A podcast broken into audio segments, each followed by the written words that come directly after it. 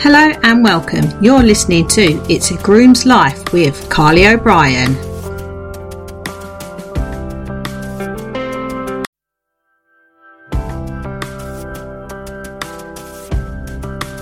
Hello and welcome. You're listening to It's a Groom's Life with Carly O'Brien.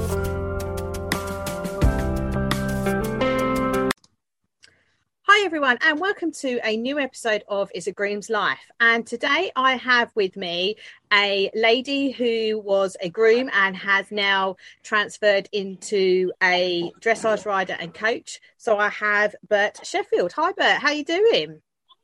Hi, Carly. How are you?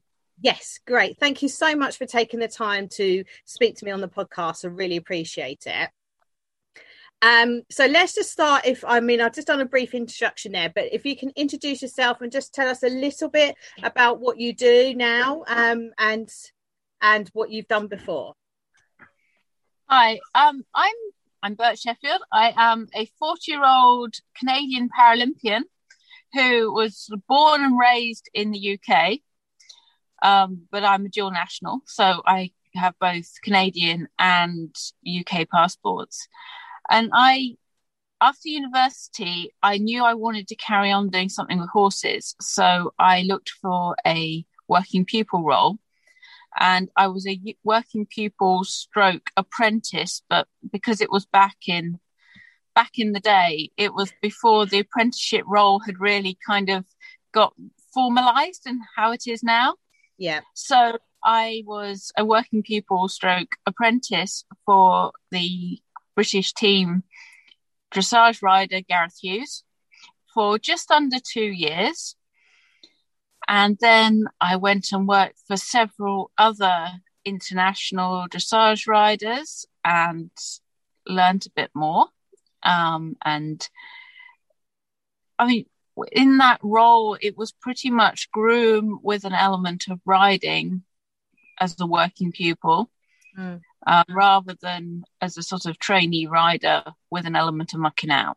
It was yeah. definitely working on the yard and doing a bit of riding as required. And then after that, I I ended up branching out on my own. I ended up going a bit freelance. Um, I my disability was getting to the point where I really couldn't work at a commercial speed on the yards anymore. I was very fortunate that Gareth took me on because as someone with a disability, you, know, you don't it's very easy for someone to think, oh, this is not someone I want to employ mm. as a working pupil or as a groom. Mm. So I always felt I had to prove that I knew what I was doing, I was useful, I was um, efficient yeah. I was economically viable. So I I worked really hard and I learned a lot. But after about four years of working on yards like that, I um it, I was really struggling with being commercially viable as a groom. Yeah. So I started looking more at coaching and I was still able to ride and train horses and do that stuff. So I started working more for my, myself and it enabled me to have the flexibility that I could look after my body a little bit more. Mm. Because working on, on yards is always, you know, it takes its toll. You have yeah. to look after yourself because, you know, it is very physical, manual work, isn't it? Um, I really went from there. And it was Gareth that actually suggested that I try para dressage. So I did because you do what your boss tells you to do. So I went and that led me down the path towards the Paralympics. I took part at the 2016 Rio Paralympics Amazing. with a horse double agent. Um, and before that, I did the World Equestrian Games in Caen in Normandy in 2014, and then I did the Tryon World Equestrian Games in 2018 in America. So I've been, it's, yeah, it's led me into a really interesting life path, I think. Yeah. Yeah, definitely. And it just sort of shows that like one door closes and another one opens, doesn't it, really? Especially um especially in in all aspects of life. But obviously the groom work wasn't um it, it, you know physically it just wasn't going to be something you could sustain for much longer so it was just finding another route where you're still working with horses and keeping with that passion um with via coaching and riding. So was dressage your discipline before you sort of met Gareth, or was it, or, or did you have different disciplines that you preferred before them? Um, I've always been sort of dressage showing those sort of flat disciplines more than the jumper side. I yeah. briefly worked for a little bit in show jumping. I briefly worked a little bit in eventing, but the flat disciplines are more my thing. Mm-hmm. And it's always been I really enjoyed that sort of grooming wonderful horses on beautiful yards, working with top lovely international horses. Um, I like a little bit the pressure and the um, the exactness of it. It really suits me. And if I if my disability hadn't um, sort of taken over in the way it has, I would have really loved to have been able to continue that. Mm. Um, it's just, it's tough. It's a hard lifestyle. It's a lot of sacrifice, but it's so rewarding and it's a kind of teamwork that I really enjoy because you are you're integral to what's going on. Yeah um, but you're not absolutely in the spotlight. Yeah. Uh, I love watching the elite level grooms working at the shows, seeing what they're doing, how they're doing it. That top level sports horse management piece is just it's fascinating. I, mm. I find whether it's the physiotherapy side of it or the nutrition side of it or just the stable management side of it is just really interesting. Yeah. It's just so holistic and it's so important. And yeah, uh, grooms are amazing. I have some amazing grooms that I've worked with, both when I was working on yards and also that have worked for me, mm-hmm. looking after my horses at the international shows because it's so difficult at the internationals because I can't really look after them myself because I have to I have to hand them over to someone else because I have to save my energy and my emotional strength for my competing. Yeah. I have to focus on my job as the rider. I can't be the groom as well. Yeah. However much they are my horses and they you know, I look after them every day at home. Yeah when I get to a big show, I have to go, right, okay, I have to not be chewed up chewing gum. Yeah. Yeah, I definitely. To, I have to look after myself because I've got to be able to produce a performance. And having the self discipline to actually hand your horse over to someone else, even someone you really trust and you really respect, is actually harder than many people would realize. Yeah, definitely. I mean, do you mind telling us what your disability is, or would you rather not talk about it? Um, I have rheumatoid arthritis. Oh, okay. And is it uh, something uh, you've always had, or is it something that's just gradually crept on over the years? Well, I was originally I had the symptoms of rheumatoid arthritis when I was fifteen. God. And I was twenty before I was diagnosed because the doctors didn't know what was going on. Yeah.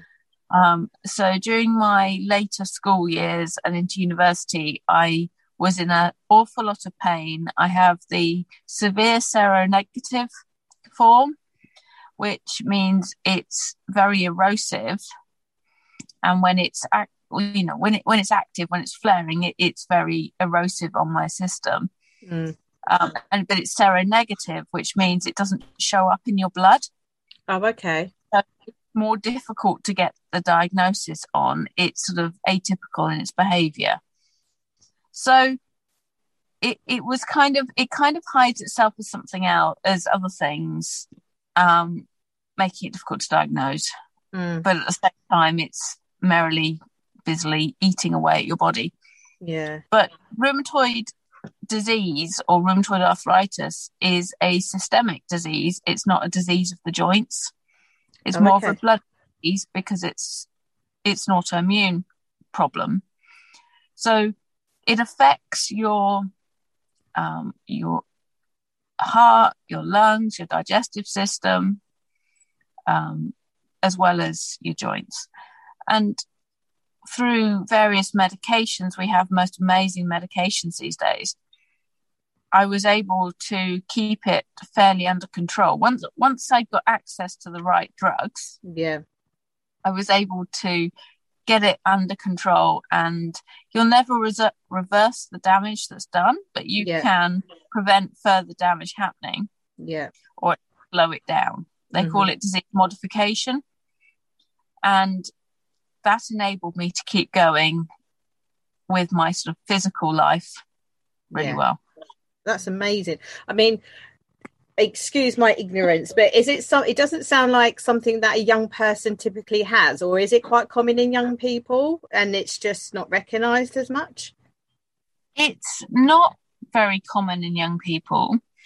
Um, a lot of the population have the rheumatoid factor in their blood, and then it takes um, a traumatic life event or some other disease or some other thing happening to set the trigger off. Okay. and then the whole autoimmune disease kind of waterfall occurs. Yeah. So, sort of, it gets more common as you get older. Yes. And then you have some people like me who have the seronegative um, version where we don't actually have the factor in our blood, but our body decides to produce an autoimmune disease that looks like we do. hmm So I can imagine if you're feeling like run down, or if you get a cold or something like that, must affect you probably a lot more than what other people do. Yeah, um, we tend to flare um, where your your joints get it. Your joints get it. Your your heart will get it a little bit if your if your heart's affected because everyone has it differently and it Yeah. cycles around the body differently. So you tend to get illnesses, those sort of common little illnesses, more often. You tend to get more infections more often Mhm. uh, you tend to get sort of brain fog and sort of feeling unwell, but in an unspecified way. hmm Yeah. You just feel like you're wading through treacle. Yeah. Oh, Yeah. You get that sort of way, and, and there's often there's chronic fatigue um, in there as well. You get, um, for me, I get a lot of dislocations.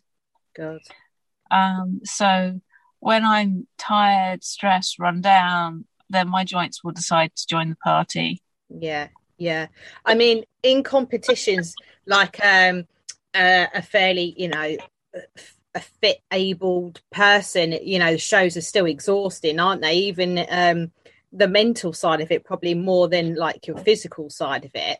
So I can Mm. imagine when you said earlier that you have to sort of store all your energy for that performance because if you're using it up elsewhere then when it comes to performance time or you know uh, doing your test and things like that then you're not going to be at your full capacity at all and you, you need every every energy source that you've got to make sure you give the best performance you can give Yeah, you have to pace yourself, and you also have to be aware of sort of you have to know when you need to recharge a little Yeah. bit. Um, I'm quite lucky in that I'm fairly. I've always been aware that there's an element of sort of detraining to the rheumatoid, in that because you feel crappy, you feel like you don't want to do stuff and you don't want to move. Mm. So, but if you're aware that you're not going to feel better the next day, Mm. then you kind of know that you just have to crack on with it. yeah yeah Um, Yeah. And there is no guarantee that tomorrow you're going to feel any better than you feel today. So if you don't do it today, there's no guarantee you're going to do it tomorrow either. no that's it If you want to get it done, you have to get it done.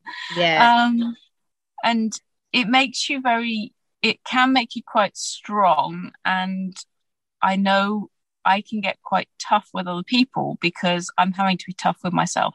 Mm-hmm. And is it a case of quite often are you a mind over matter type um, person? Like even if you feel physically that you're not um, you can't perform the best you can, but mentally you have to get into that right mindset to sort of say, like, I've, I can do this, I've got to do this. Yeah, you've got to be really determined. Um, there's no, you know, there's almost no half measures with it because I know I I feel like either I can curl up and die in the corner quietly and be well behaved and sort of worries me. Um, or I can be sort of aggressive and tough on myself. And yeah, though sometimes I have to pay for it, but if I want to achieve stuff, if I want to enjoy my life, if I want the life that I feel is worth living for me, mm-hmm. I have to I have to dig deep for it. Yeah, definitely. And it and it just shows with the like the achievements that you listed just earlier. I mean what an achievement to sort of go to the olympics and um you know i mean what better achievement is that than and anything else? I mean are you in place to go to tokyo this year if it goes ahead? I'm really hoping so. I'm um i'm busy working with my horse Farusa towards tokyo we are we're out competing internationally when we can. Mm-hmm. Uh, she's a good horse. She's on the Canadian national team program. So we got a good chance of going.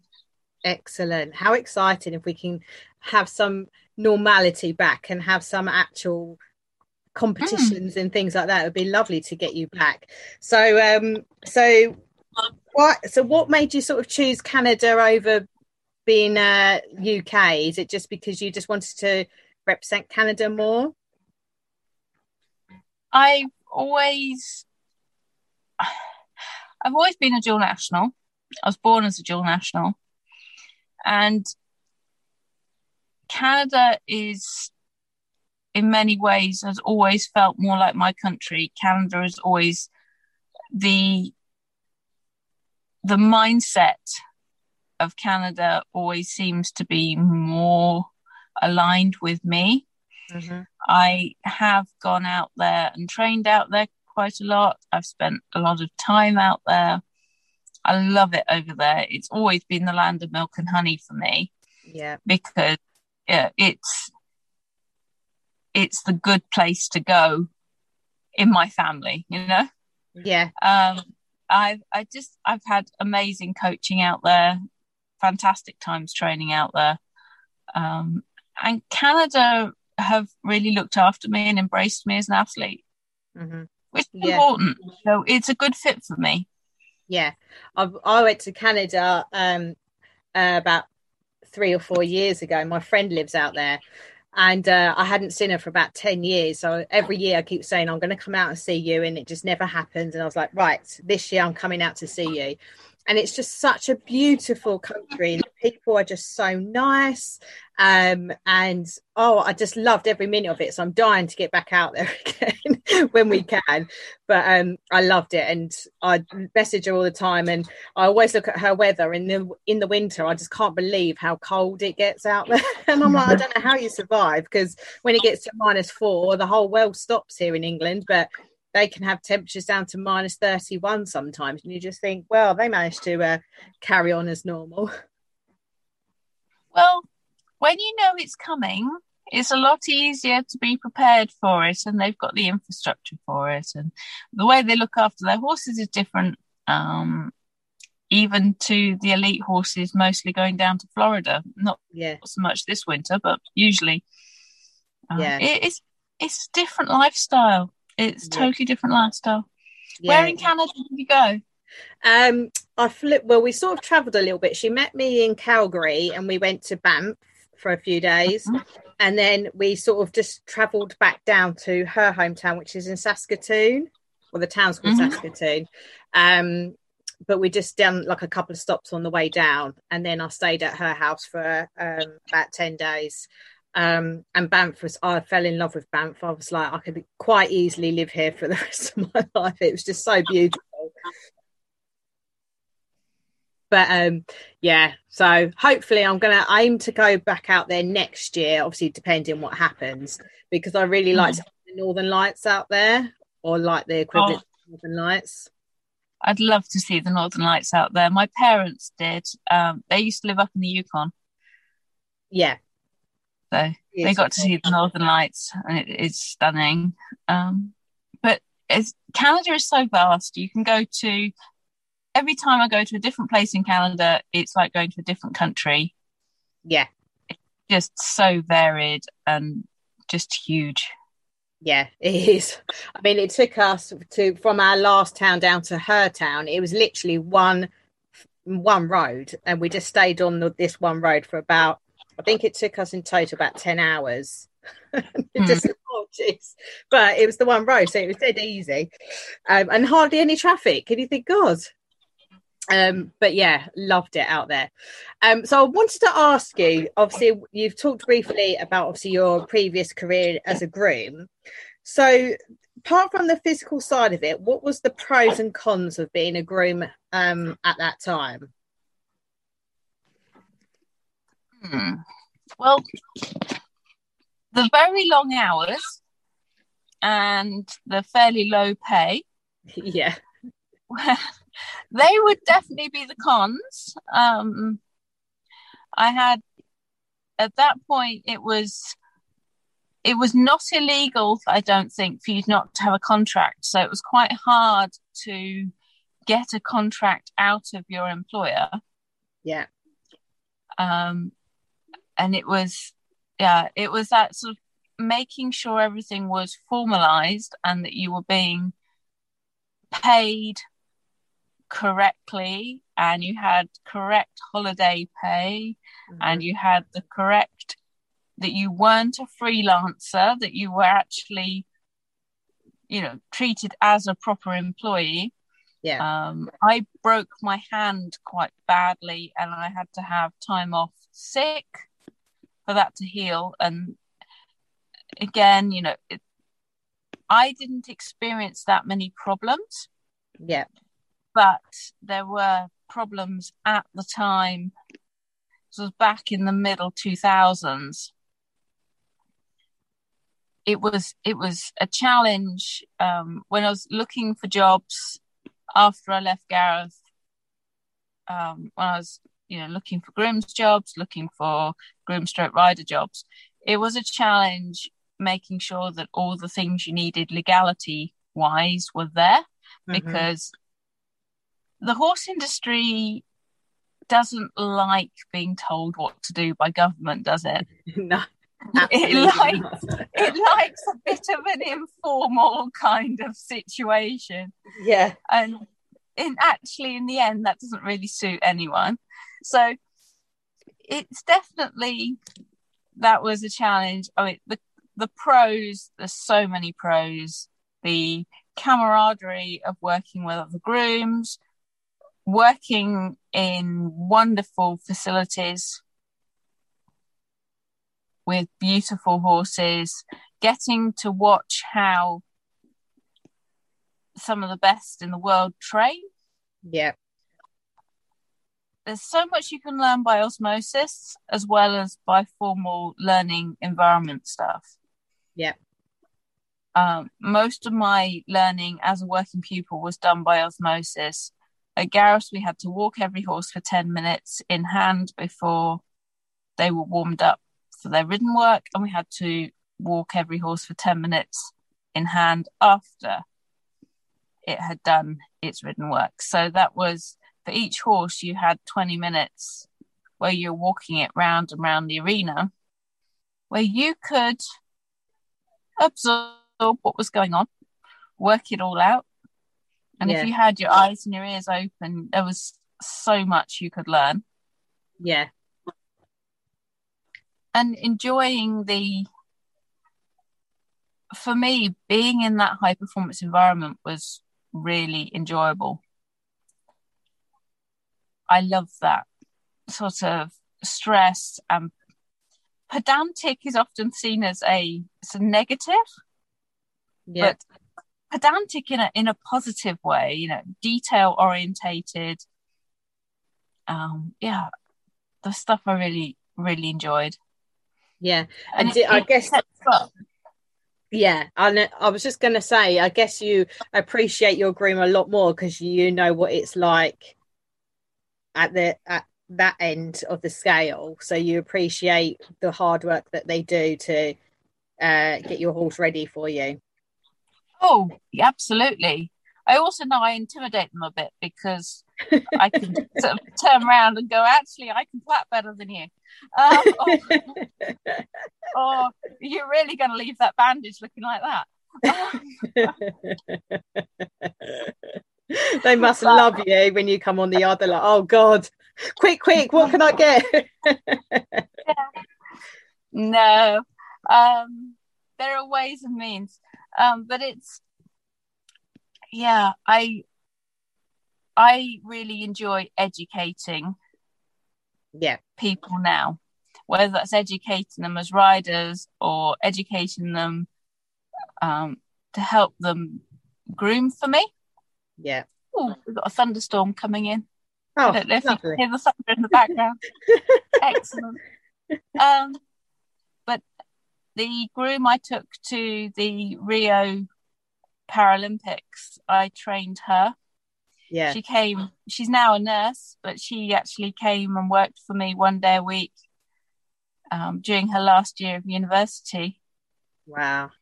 That's an amazing opportunity for anyone, isn't it, to be in that environment and um, representing and, and things like that. It's it's such a great opportunity. Hmm.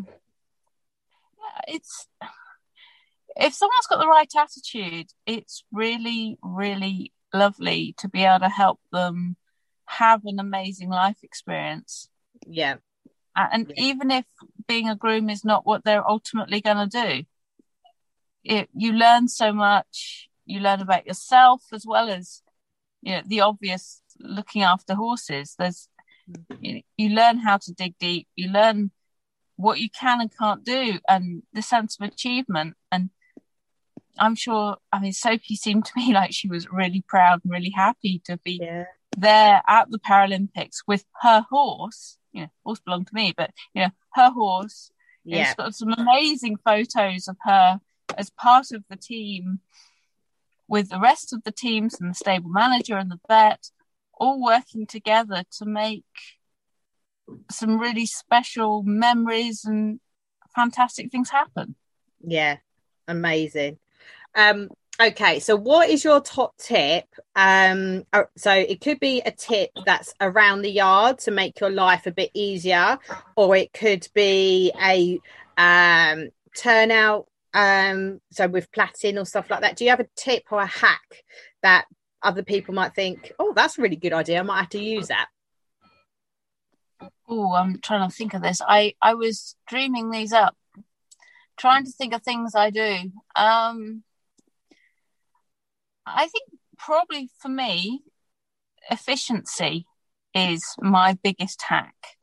Yeah. Is keeping your head straight so that you know if you've got to walk from one end of the yard to the other, you know what you need to pick up, so you're not wasting time going backwards and forwards Yeah, for me, that was a massive thing that I learned. I only have a certain number of steps in my legs a day yeah, before my feet start to really burn and I basically can't walk. Mm. So every step has to be of optimal usefulness.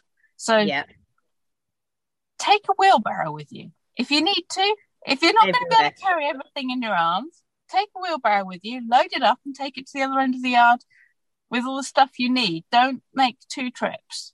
yeah. I think that's a great one. That's a great hack. So when do we find out, or when do you find out about um, Tokyo? Then is it just a waiting game at the minute to see what the world's like, or uh, are they sort of planning to go ahead and and unless something else changes? At the moment, we're all plan- we're all guns blazing. We're planning to go ahead. Um, we have to believe it's going to go ahead because it's not something you ever do half-heartedly. Uh. Paralympic Games is is an all-in affair. Unfortunately, you know, yeah. unfortunately, you can't sort of go. Mm, well, mm, well, I'll just do half the job. You do the whole yeah. job, or you do, or you don't do it. Yeah, yeah. Um, so it's total going for it. The middle of July, we'll find out whether or not um, I've been selected. That's that's the plan. Okay, so if if well, I'm going to say you're being selected. So when you've been selected, when do you then fly out? Um, when do you fly out, and when does it all start really for you? Well, the horses start their sort of pre-quarantine stuff the middle of this month. Okay. Um, the we're already because of Brexit, we're already on a 40 day quarantine period before horses can go into the EU.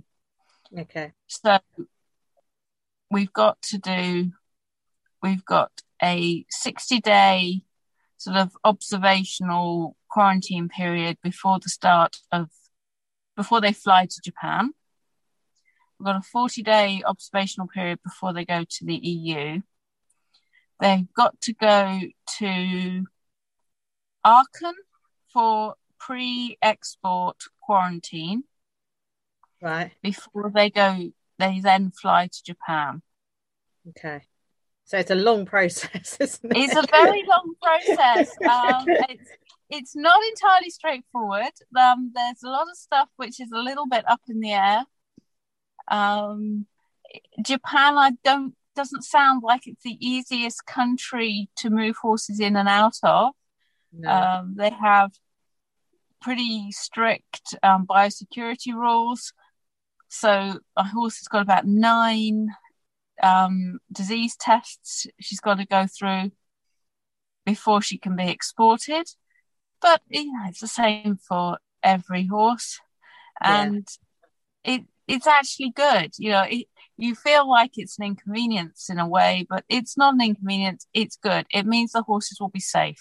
Yeah, exactly. And uh, I mean, all those security checks are just on the horses. God knows what's going to happen to you guys when you get over there and oh, you're going to have to quarantine. Got, yeah, we've got like pre quarantine quarantine and pre games quarantine and then we're in we're divided into different bubbles within the team to yeah. minimize contact and prevent any transference um it's yeah, yeah. yeah. it's a challenge um, it's a it's, it's definitely going to be a challenge yeah this is going to be a games like no other games um it just when we do the meetings, it's just there is so much stuff that is unlike in other games, and it is it would be an amazing privilege to be part of this games because the extraordinary effort that is being put on to be able to hold this thing. Yeah. I mean, putting a games on is always an extraordinary effort. Yeah. But this is just taking it to an extremely yeah. high next level. Yeah, exactly. It, it makes you realize how important this is to the world. Yeah. Beyond the sport, beyond the athletes or the grooms or the support team staff. The world see the Olympics and Paralympics as this important that they will go through this many hoops to hold it. And yeah. that is just an extraordinary privilege to be part of something that is deemed yeah. to be that yeah globally well, significant. I've got everything crossed, everything crossed that it, you know, we're all gonna, you know, it's all gonna go ahead and it's we're not gonna have any problems out there and it's all gonna be all okay, hopefully. So right, I end my podcast with some quick fire questions. So, generally, are you a night in or a night out gal? I'm a night in girl. I'm permanently exhausted pigeon. uh, are you tea or coffee? Coffee, all the way, all day. Um. So, wellies or heels? I'm thinking wellies. wellies. Yeah. Uh, sweet or savoury? Oh, this depends on the day of the week, I think. Okay, so what is your go-to sweet? What's your go-to savoury then? Go-to savoury is cheese, although cheese makes my body flare, so I have to avoid it. Yeah. And sweet, anything sort of toffee-ish, fruitish, basically anything. um, and are you book or film? It depends how tired I am. Okay. So, if, I, if I'm if I'm tired, then I want someone to force feed it to me. So it's definitely a film. What if, was the What was the last film you watched? Oh gosh, I don't know. I I um yeah that actually that has completely blown me. I have no idea what I last watched. I probably was that tired that I didn't even notice I was watching it. That's usually people say to me, "Oh, do you remember this?" I'm, no, no, not at all. Did that happen? I was oh. asleep. Oh, bless I you. I'm terrible because I start watching films and I just doze off. Yeah, I'm exactly the same. Quite often in the evenings, I start watching a series or something, and I've fallen asleep halfway through the first episode, and then I've got to go back and watch it again. And yeah, I'm terrible. I'm always fast asleep. Um, so where can people find you on social media? So like, so are you going to sort of journal your journey from now to the Olympics, Paralympics? Well, my Facebook page, Bert Sheffield Para Equestrian Rider, is where I do most of my sort of this is my Paralympic journey, or this is my, you know, I talk about my horses, I talk about my journey, I talk about disability.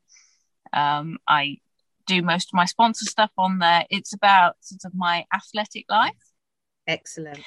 And Heart Horse Dressage, that page is more about my coaching and more my business side of things. And then my Instagram is a bit of a mishmash of both. My Instagram is Heart Horse Dressage.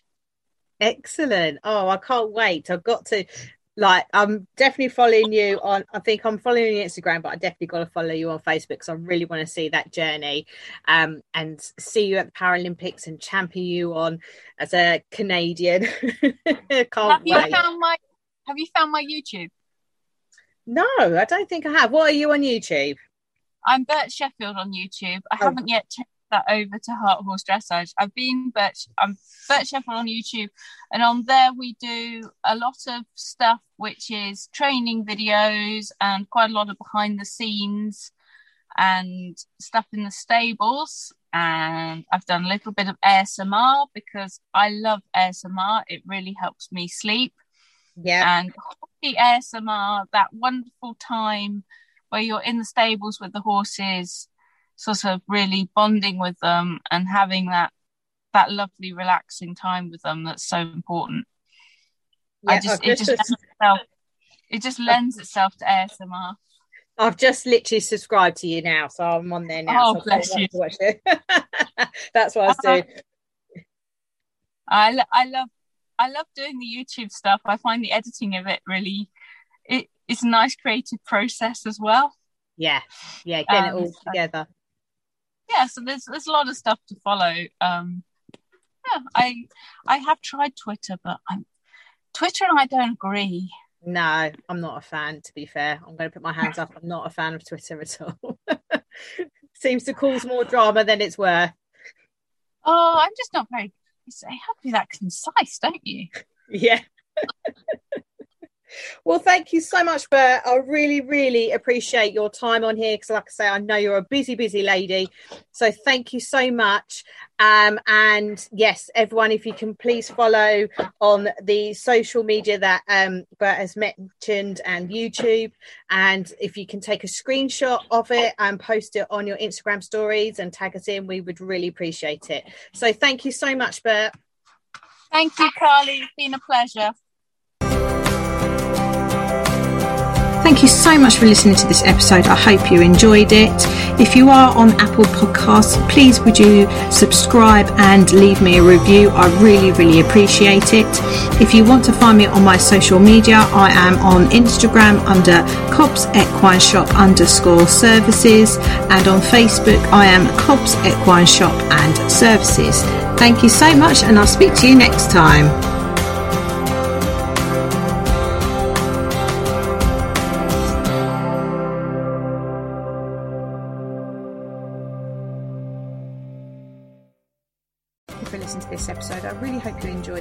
Did making it.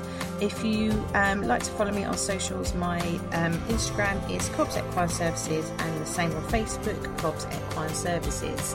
Um, if you are listening to this on your um, Apple or Spotify or wherever you listen to your podcast, I really appreciate it if you could leave me a review as it gets um, other people to highlight the um, episodes to other people and I will speak to you all on the next episode.